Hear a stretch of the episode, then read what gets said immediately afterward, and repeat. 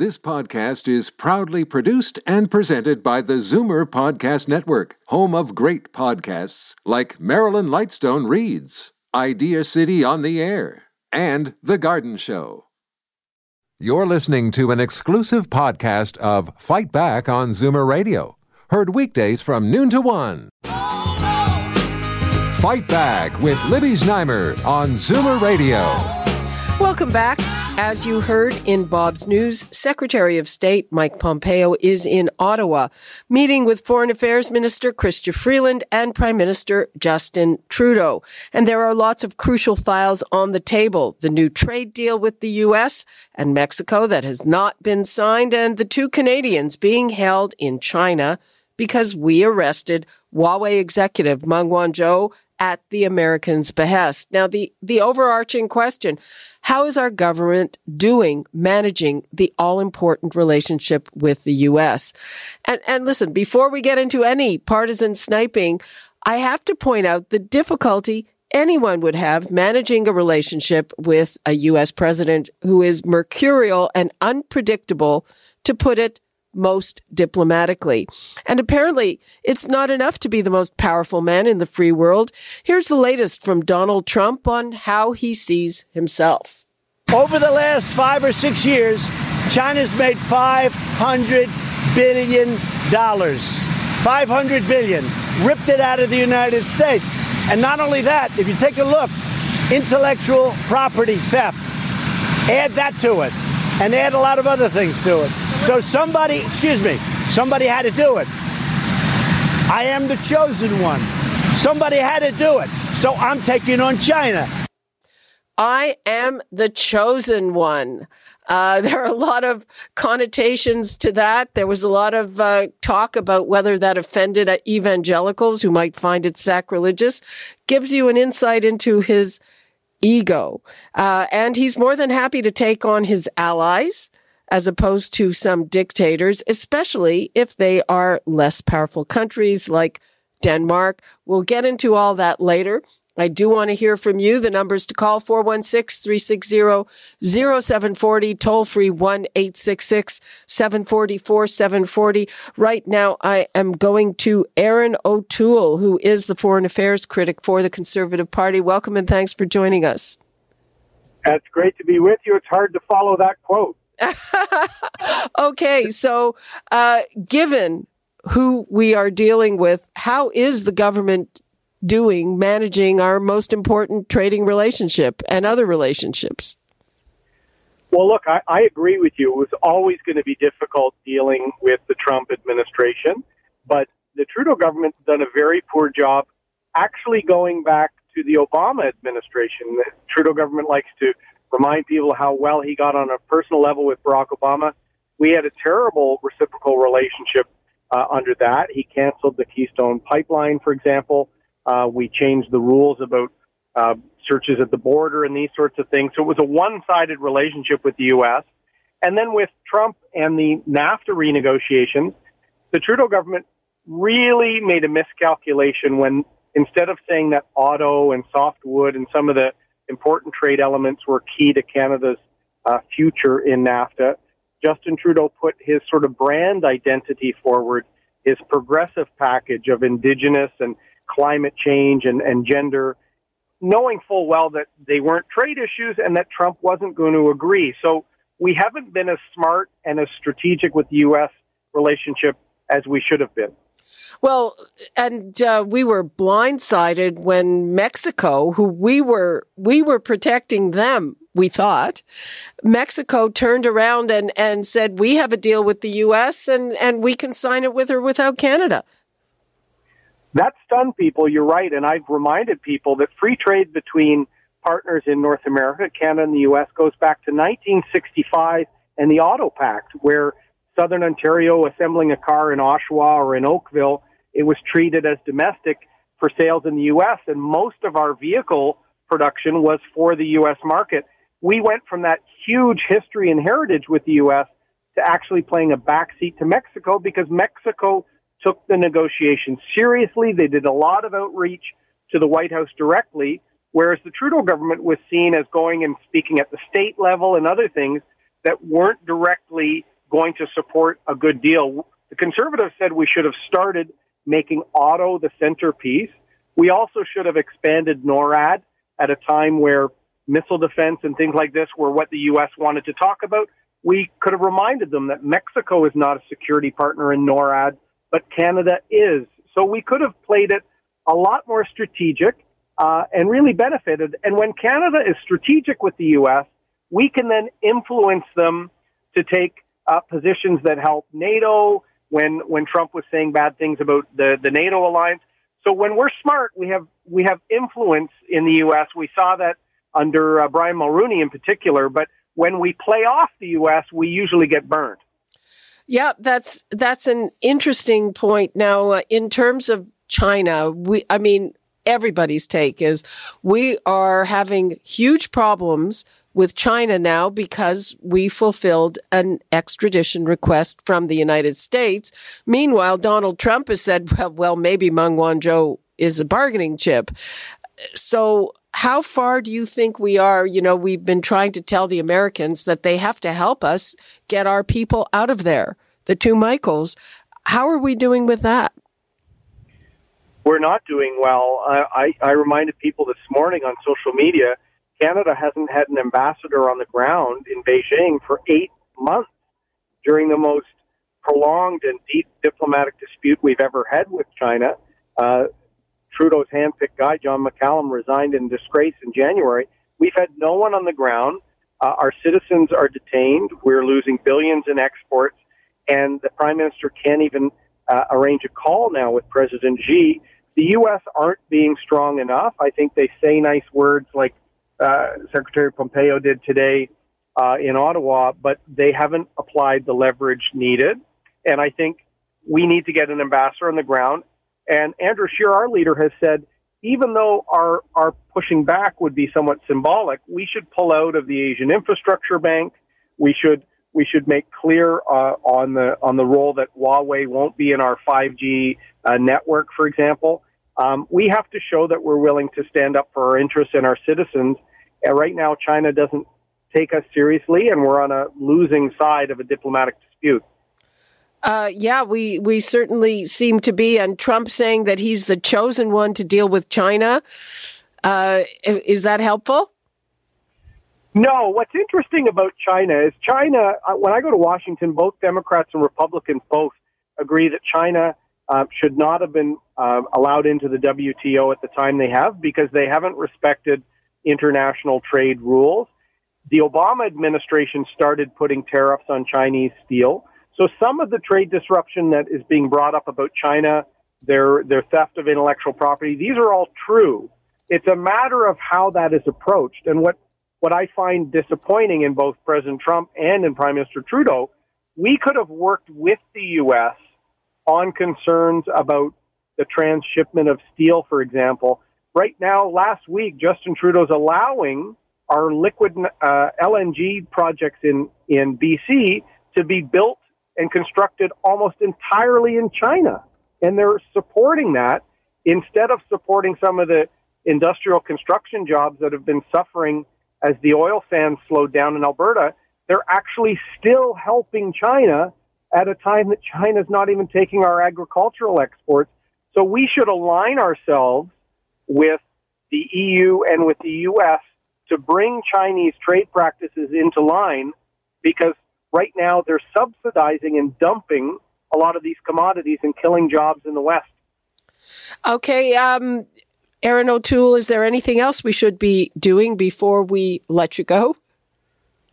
Well, I'm glad you're covering it. Canada's a trading nation. And right now, under the Trudeau government, not only do we have bad dis- diplomatic disputes with China, We've had countries like India, Italy, other countries uh, imposing tariffs on us. Right now, Canada doesn't have a lot of friends on on the on the world stage because the prime minister has put his own image and his own interests before Canada's national interest. So I, I hope I hope Prime Minister Trudeau agrees to the foreign policy Munk debate because I really think a lot of Canadians would like to see our uh, reputation restored on the world stage. Okay, and that's what he promised to do. Erin O'Toole, thank you so much for being with us. Thanks for having me. Okay. I'd like to bring in Jonathan Berkshire Miller. He's the Deputy Director and Senior Fellow at the Macdonald Laurier Institute, and Dr. Patrice Dutil, who is a professor in the Department of Politics and Public Administration at Ryerson University. Thank you for joining us and welcome. Thank you. Yeah, oh, good to be on. Okay, let us start with Jonathan. Um, how are we managing our relationship with the U.S.? Well, I think it's been it's been challenged for sure. I think when uh, when President Trump uh, first came to office and uh, and uh, Prime Minister Trudeau made his first visit down to Washington, I think there was a sense that that uh, he could look to manage the Trump administration. But I think this management has really kind of went off the rails on a on a range of issues. I think uh, we see this most clearly on trade. But one thing I kind of like to point on, I mean, there seems to be a lot of focus, obviously, on USMCA and and the difficulties with NAFTA. But one of the things I'm more concerned about in the long term is actually some of the security relationship between the two sides. And I think one issue that um, that seems to be kind of seen in the lens a lot of from a Canada-China perspective is this issue of uh, 5G and Huawei's potential participation in our next generation networks. But I really see this a lot in, in a Canada-U.S. perspective because of the kind of integration in our telecoms uh, networks and our relationship with the, the Five Eyes intelligence sharing pact this is something I, I really worry, depending on how we kind of uh, uh, make our decision on this, could really impact our relationship with the U.S. And we're already seeing concerns in the U.S., not just from the Trump administration, but from uh, from Congress and other elements that are very concerned about uh, how we may kind of decide on this on this factor. And in Europe as well. I mean, we know that a lot of the big telecom companies here, notably Telus, has a big relationship with Huawei. But I take your point that that you know if we do this in a different way with them, uh, might come back to haunt us. Dr. Dutil, do you agree? Yeah, potentially, yes. Um, but I tend, you know, when it comes back to the relationship with the uh, American administration, I tend to uh, step back a little bit and, and say that President Trump's relationships, diplomatic relationships with pretty well everybody around the world, maybe with the exception of Saudi Arabia, has been a disaster. He's burnt pretty well every bridge uh, that was ever built. And uh, you know he he backtracks and he circles back and he does all sorts of things. But what he's done with Canada is what he's done with pr- practically every country in the world. So we have to see things you know, in a broader perspective. Uh, Mr. Trump may be reelected next year, so we have to play a longer game. Maybe he won't be there. Uh, what we have to do is focus on the basics. We have to focus on the structural aspects of Canada's relationship with the United States and hope for the best. There's, it's not an easy answer. It's not an easy solution, but he's what we've got to play with, and uh, we're going to have to to learn to live with it. Uh, you know, we were just talking to uh, Erin O'Toole, who is the conservative foreign affairs critic, and he listed a couple of uh, very nuts and bolts kind of things where he thinks we could have done better than the Trudeau relationship. And he brings it back to uh, Justin Trudeau coming on the stage saying Canada's back and then focusing on his kind of progressive agenda rather than the nuts and bolts. Is, is that criticism fair or is, is like, you know, nobody can really do very much when you're dealing with a Donald Trump. Jonathan? Yeah, well, I mean, I, I would uh, agree with my colleague there on a number of things. I mean, Trump is the Trump administration is a very difficult one to deal with in, in many respects. I think the one difference from Canada, I mean, I think it's just something you even have to look at a map, is our, our geographic and our kind of economic and security uh, relationship with the U.S. is different than that of Australia, than that of uh, even countries in Europe, which have strong ties um, to the U.S. as well.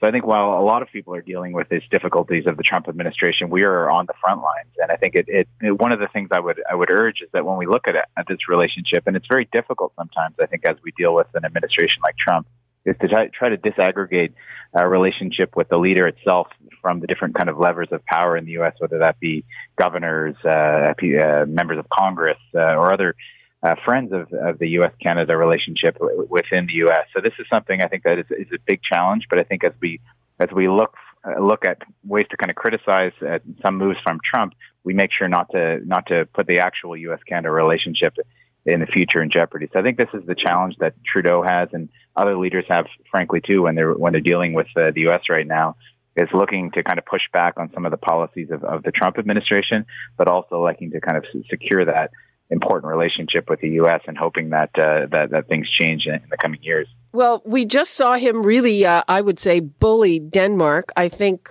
largely because the prime minister there is a woman. He starts going off about doing a big real estate deal to buy Greenland. Uh, the prime minister says that's absurd and he calls her nasty. I've only ever heard him call women nasty if they, if they, you know, do the slightest thing to push back against him. But Denmark is smaller and Canada is also smaller. Um, you know, what, what should we take from that, Patrice Dutil? Well, the hard reality, uh, Libby, is that we have no leverage. We have precious little leverage. We have little leverage with the United States. We have little leverage with China. And these are the big powers of our time, and that makes it all the more challenging for us to uh, deploy some diplomacy, to find friends, and to be effective. We still, I mean, we have signed the USMCA.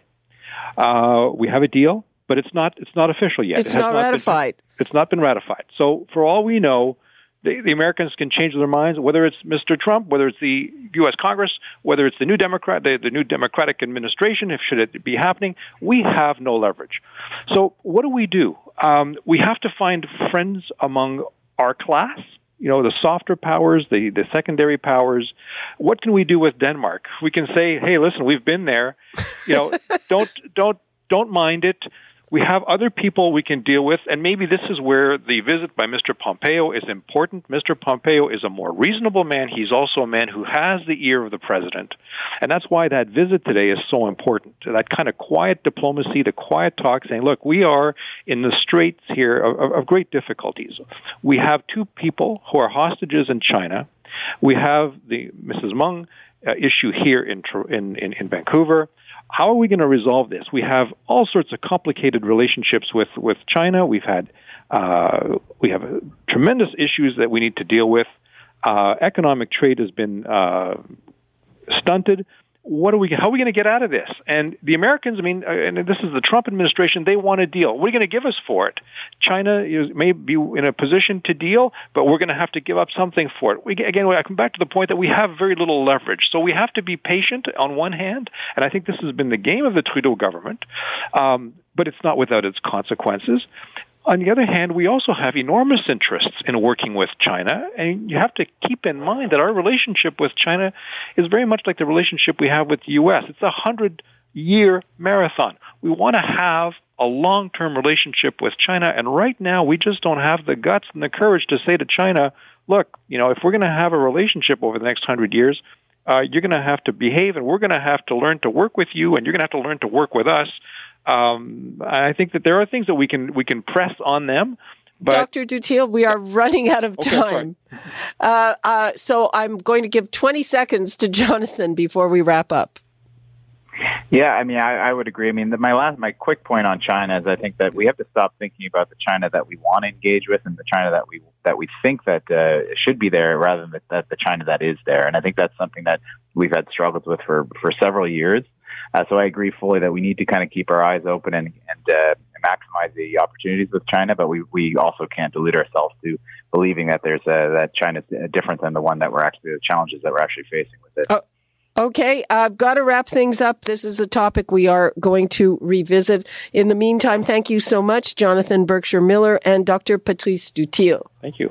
You're listening to an exclusive podcast of Fight Back on Zoomer Radio, heard weekdays from noon to one.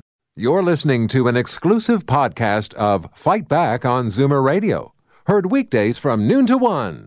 You're listening to an exclusive podcast of Fight Back on Zoomer Radio, heard weekdays from noon to one. This podcast is proudly produced and presented by the Zoomer Podcast Network, home of great podcasts like Marilyn Lightstone Reads, Idea City on the Air, and The Garden Show.